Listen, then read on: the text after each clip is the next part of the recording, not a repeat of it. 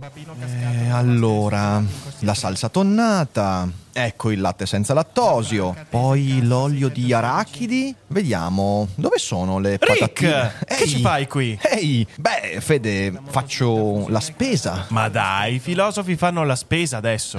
Eh sì, sai, anche i filosofi fanno la spesa. Ma poi, da MD. Certo, MD è la catena che trasforma il concetto di discount. MD riesce a unire la convenienza ad una proposta di alta qualità, eccellenze italiane, prodotti di prima scelta, il tutto con un occhio rivolto sempre al consumatore. Insomma, un filosofo prima di tutto vuole fare la spesa dove i buoni valori sono al primo posto. Quindi vengo sempre da MD. Scarica sul tuo dispositivo l'applicazione MD SPA, dove puoi scoprire tutti i vantaggi di MD. Io amo la mia vita, o meglio, amo riconoscermi negli eventi della mia vita, tanto quelli gioiosi quanto quelli drammatici, o meglio ancora, io amo pensare e ripensare alla mia vita. Ma diciamolo ancora meglio, io amo stare nei miei panni, anche quando i miei panni non mi piacciono particolarmente. E questa non è retorica e non è neanche scontato perché oggigiorno, così come in ogni epoca, moltissimi detestano la propria vita, odiano il presente, odiano stare nei propri panni. Chi ha torto, chi ha ragione, ovviamente. Perché se vogliamo essere veramente sinceri, amare la vita non è sempre facile, richiede uno sforzo non indifferente e non tutti e non sempre siamo disposti a sopportare quello sforzo ed è facile finire in mezzo a sentieri molto bui e lì perdersi. Però esiste un pensiero incoraggiante che può salvarti la vita, soprattutto quando ti trovi in mezzo a quei sentieri, e voglio raccontarvi qual è, come sempre, dopo la sigla. Daily Cogito, il podcast di Rick Dufer ogni mattina alle 7. L'unica dipendenza che ti rende indipendente.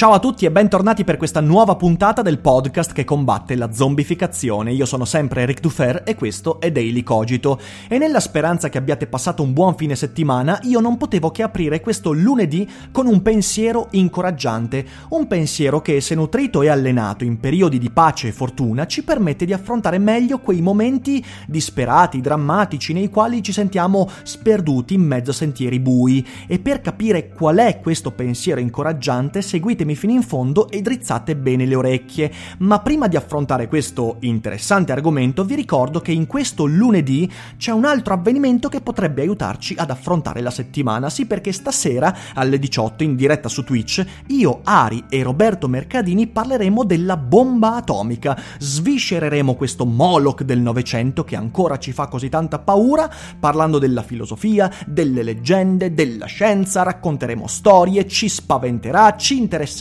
insomma un appuntamento da non perdere, non mancate, il link al canale Twitch è sotto in descrizione, vi aspettiamo alle 18, ma adesso torniamo a noi. Ogni settimana io ricevo molte mail a cui non posso rispondere. E non è che non possa rispondere perché non ne abbia voglia o non conosca la risposta, no, è perché non esiste alcuna utile risposta che io possa dare a mail così personali e drammatiche, inviate soprattutto da adolescenti in gran parte maschi, che mi scrivono Rick sono depresso, sono disperato, non vedo via d'uscita, non so che cosa fare del mio tempo, della mia vita, del mio futuro, sono solo, non ho amici, odio tutti, voglio morire e via dicendo. Capite bene che io non posso e non voglio rispondere a queste mail, in primo luogo perché non sono uno psicologo, in secondo luogo perché io, per questi ragazzi e ragazze, sono uno sconosciuto che certo fa parte passivamente della loro quotidianità, ma a cui loro attribuiscono un ruolo, una responsabilità che non ho. Infatti, le poche volte in cui rispondo, l'unica cosa che so dire è parlane con qualcuno che ti conosca bene, che possa guardarti negli occhi, che possa condividere la tua emotività, che conosca la tua storia. Trova qualcuno vicino a te. E peraltro, piccola parentesi, è un brutto segno del nostro presente il momento in cui degli adolescenti mandano mail del genere a sconosciuti e quindi non riescono a parlarne alle persone che circondano la loro vita. Magari un giorno ne discutiamo con chi di dovere, però capite che io non posso rispondere a queste mail perché farei molti più danni rispetto a qualsiasi possibile beneficio e questo è un messaggio che mando anche ai miei amici influencer che so spesso rispondere in modo superficiale a mail di questo tipo. Non fatelo, si fanno danni. Consiglio, ragazzi, andate da chi di dovere, perché questa è l'unica soluzione. Ma a parte tutto questo, oggi vorrei dare un pensiero incoraggiante a tutti coloro che mandano mail del genere, anche a chi non manda mail del genere, ma soprattutto a tutti coloro che si sentono, si sono sentiti o si sentiranno così, me compreso, sì perché anch'io ho vissuto i miei periodi difficili, di depressione, senza via d'uscita, disperati e li vivrò ancora, è inevitabile perché la vita ce li presenta sempre e credo che avere un piccolo pensiero per affrontare meglio quei momenti sia utile a tutti noi. E questo è il pensiero nella sua struttura. Ciò che senti probabilmente è un fraintendimento. Lo so, sembra facile, ma adesso cercheremo di approfondirlo e cercheremo di capire cosa significa. Allenarsi a nutrire un pensiero ben preciso, ovvero mi sto sbagliando su quello che sento, può salvarti la vita. E non sto esagerando, può veramente salvarti la vita. C'è solo un problema, bisognerebbe allenarlo quando si sta bene. E quella è una cosa molto difficile perché quando stiamo bene teniamo ben distante il pensiero che forse quella gioia, quella felicità, quell'orgoglio, quella soddisfazione potrebbero essere fraintendimenti o almeno potrebbero essere come effettivamente sono non eterni, non imperituri. Noi quando stiamo bene cerchiamo di vivere quel bene senza porci troppi problemi e questo, come vedremo, crea ulteriori problemi. Infatti, entrare in uno stato depressivo cosa significa? Beh, significa in buona parte perdere una serena capacità di autovalutazione, di autoanalisi. E questo avviene perché, beh, per tanti motivi. In primo luogo siamo soverchiati da emozioni profondamente negative che quindi ci causano grande perdita anche di razionalità, di comprensione, di analisi. Poi veniamo resi vulnerabili ulteriormente da sintomi dell'infelicità, come l'insonnia, l'irritabilità, le relazioni che vanno allo sfacelo, quindi diventa un cane che si morde la coda e la causa diventa con causa e le conseguenze sono un'altra causa. Infine siamo anche resi irragionevoli dalla naturale, comprensibile tendenza all'autocommiserazione che in uno stato depressivo ci porta spesso a vivere passivamente sempre di più tutto quello che ci accade. Autocommiserazione e qualunque sia la causa della depressione, sia essa esperienziale, fisica, psicologica, a volte anche difficile da andare a individuare, qualunque sia, beh, il nostro stato psicologico ne amplifica enormemente le conseguenze, soprattutto quelle negative. Infatti, mano a mano che quello stato di negatività si approfondisce, le vie d'uscita sembrano sempre minori e le alternative spariscono. E questo avviene perché tendiamo nella depressione a un punto di non ritorno. E quel punto di non ritorno si supera quando l'idea che ho di me stesso e di quello che sto sentendo finisce per corrispondere a ciò che io sono, quando non c'è più distanza fra la mia persona, la mia esistenza, il mio presente e lo stato psicologico che nutro nei miei confronti, quando non c'è più distanza fra l'idea che ho di me e me stesso, quando si perde l'autopensiero critico in quella distanza. Ma adesso cercheremo di capire meglio eh, che cosa intendo. Insomma, il punto di non ritorno eh, viene superato quando il pensiero non mette più in discussione me stesso e l'idea che ho di me stesso quando io corrispondo alla mia stessa idealizzazione e se ho vissuto un trauma io finirò per essere quel trauma, incarnare quel trauma. Se ho subito un'angheria io sarò quell'angheria, se mi sento depresso io sarò la mia depressione e questa cosa non viene più messa in discussione. Ci sembra positivo questo quando stiamo bene, cioè per esempio quando sono gioioso, beh, corrispondere alla mia gioia essere la mia gioia, incarnare la mia risata. La mia esultanza, la mia soddisfazione è una cosa molto positiva. Perché? Perché ci sentiamo forti, invincibili, ma anche lì ci illudiamo, ci illudiamo che quella forza, quell'invincibilità non è più percepita, ma sia fisica, reale e sia imperitura. E sappiamo bene che questo è un danno enorme che ci facciamo. Quando poi stiamo male, questo stato, questa corrispondenza fra persona e idealizzazione, l'idea che la persona sia fatta di se stessa, eh, quando stiamo male cadiamo nel baratro, perché di nuovo ci siamo abituati a non considerare la differenza fra me stesso e l'idea che ho di me stesso, il pensiero che nutro nei miei stessi confronti. Il ruolo del pensiero, se vogliamo proprio definirlo, è esattamente questo. Mettere sotto sguardo critico ciò che istintivamente sentiamo di essere. E la domanda, e se mi stessi sbagliando su me stesso, è veramente la domanda che ci può salvare la vita dai momenti più bui. Infatti è una domanda utile quando stiamo bene, perché chiedermi e se mi stessi sbagliando su questa cosa positiva, questa gioia, questo amore, questa meraviglia, significa mettere in discussione quello stato d'animo, ma non per superarlo, per perderlo, no per, per esempio, ridimensionare l'arroganza e riportarci un po' con i piedi per terra, perché non c'è niente di peggio per l'animo dell'uomo considerare quello stato di positività come eterno, indiscutibile no invece finirà. Ma questo non è essere corvo tempesta, è essere realisti.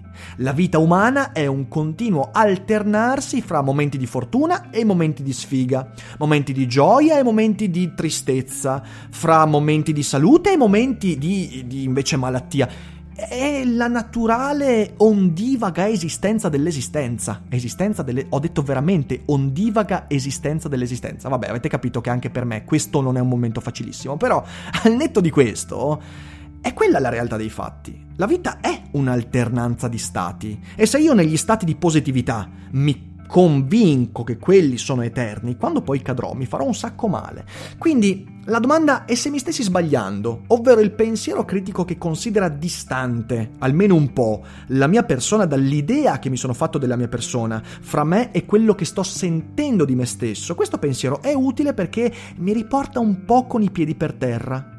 Diventa indispensabile quella domanda, insostituibile quando stiamo male, perché ci impone di guardarci intorno, di non considerare come assoluto quello stato di negatività, che sia psicologica, fisica, lavorativa, economica, sentimentale, quello stato di negatività che sentiamo come oppressivo e insuperabile nella situazione familiare terribile, eh, quella da cui non ci sembra di avere via d'uscita, quella domanda lì mi permette di cominciare a valutare le alternative e magari pensare di andarmene da quella situazione appena ne avrò la possibilità e quindi cominciare a costruirmi, pur nella depressione del mio stato presente, il percorso che mi porterà a vivere diversamente domani un lavoro disastroso in cui il capo, i colleghi mi fanno schifo, continuano a mh, mm, pormi di fronte ad angherie, continuano a rendermi infelice. Questa cosa è molto facile renderla come corrispondente alla propria esistenza e cadere nell'autocommiserazione. Ecco invece che ponendosi l'idea e se mi stessi sbagliando, cioè mettere in discussione quello stato di depressione dovuta, uh, dovuto al lavoro disastroso, mi permette anche di guardarmi intorno, di moltiplicare le alternative, di agire per cambiare il mio stato domani. Se non ho amicizie, se sono in solitudine, di nuovo quel tipo di domanda mi permette di non arrendermi all'idea, per esempio, che io sia inadatto agli altri, che è una stronzata, che è una cosa di cui troppi si con- convincono e che invece è un pensiero totalmente fuorviato. E allora mantenere sempre vivo il pensiero sul fatto che l'idea che ho di me stesso non corrisponde a me stesso, mi permette anche di tentare di cambiare qualcosa, di guardare alle alternative, magari modificando eh, i circoli di persone che vado ad affrontare, e quindi una persona che eh, sia solitaria perché ha sempre incontrato degli stronzi, magari può cominciare ad affrontare e ad entrare in circoli diversi, alternative. Se abbiamo affrontato un lutto o stiamo affrontando un lutto, questo è un pensiero che ci permette non di vivere più cini- cinicamente o freddamente quell'evento, no, ma semplicemente di non diventare vittime irredente di quell'evento. Se un amore è finito, se siamo stati traditi, se una patologia o altro mi colpisce, sono tutti stati che inevitabilmente ci pongono in un momento di grande negatività. E allora allenarsi ad avere quel pensiero, e se mi stessi sbagliando, e se il mio stato esistenziale fosse diverso dall'idea che mi sono fatto di me, e se ci fossero strade alternative e se potessi vivere un'esistenza diversa da quella che mi sono convinto essere l'unica possibile, tutte queste domande, se allenate in momenti di pace, di fortuna, di gioia, quando è facile solo sulla carta porsi quella domanda, allora ci permette di mantenere quel pensiero anche quando poi cadremo in uno stato di negatività. È una domanda che letteralmente ti salva la vita perché ti mostra con facilità che le alternative a ciò che istintivamente pensi di fare, ovvero arrenderti, ci sono sempre. Arrendersi, in questo caso, significa non si torna indietro. Significa perdere tutto. E invece, dal momento che quando possiamo perdere tutto non abbiamo più niente da perdere, solo nella nostra idea di nuovo eh, sbagliata e fuorviata, allora posso almeno pormi il dubbio. E se quello che sto sentendo non fosse reale, ma fosse un fraintendimento, un'esagerazione, una deviazione, un autoconvincimento, un'autocommiserazione? E se le alternative fossero molte di più rispetto a quello che il mio mancato pensiero critico su me stesso e sull'immagine che ho di me stesso mi sta imponendo, se ci fossero molte più strade rispetto a quelle che sto contemplando adesso e che contemplo perché mi sembra che non ce ne siano altre, sono tutte domande fondamentali. E l'unico problema, l'unico vero problema della persona ragionevole è il seguente non impari a porti quella domanda durante le difficoltà. Impari a portela quando le cose vanno bene. Questo ce lo insegnano Spinoza, Marco Aurelio, Kant, ne ha parlato tutta la storia della filosofia.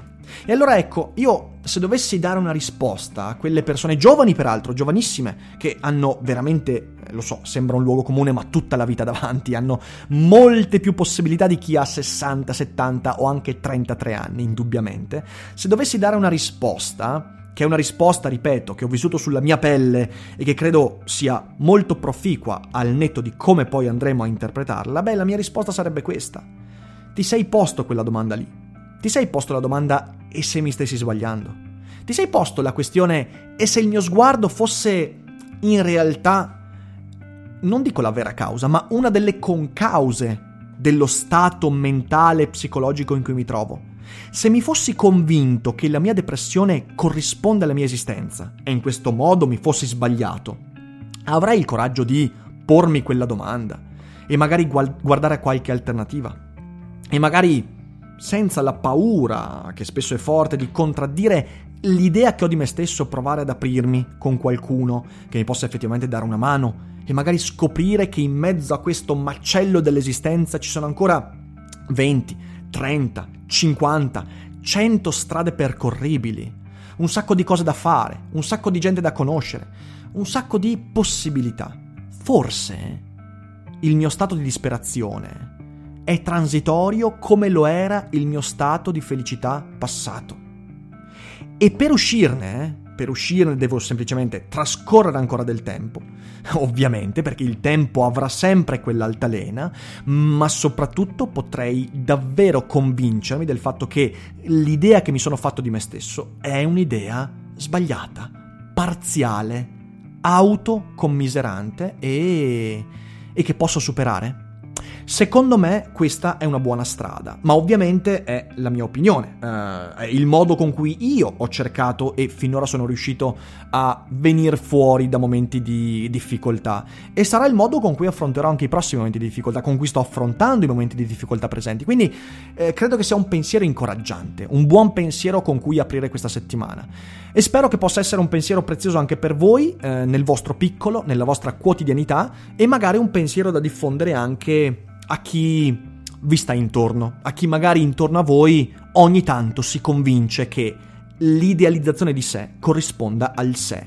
No, non è così e l'idealizzazione è sempre una falsificazione. Che sia gioiosa o che sia triste, è sempre qualcosa di transitorio, approssimativo, che quando do per scontato, che quando do per vero, per reale, rischia di fare dei danni enormi, tanto nella gioia quanto nella depressione. Grazie per avermi ascoltato fino a qui, eh, mi raccomando voi diffondete Daily Cogito, fatelo conoscere anche ai vostri amici, contatti familiari, eh, per ampliare questa community noi per chi ci sarà ci vediamo alle 18 con Roberto Mercadini e Ari su Twitch e per tutti gli altri ci sentiamo domani con il nuovo episodio e non dimenticate che non è tutto noia ciò che pensa. Hiring for your small business? If you're not looking for professionals on LinkedIn, you're looking in the wrong place. That's like looking for your car keys in a fish tank. LinkedIn helps you hire professionals you can't find anywhere else, even those who aren't actively searching for a new job but might be open to the perfect role. In a given month, over 70% of LinkedIn users don't even visit other leading job sites. So start looking in the right place. With LinkedIn, you can hire professionals like a professional. Post your free job on linkedin.com slash people today.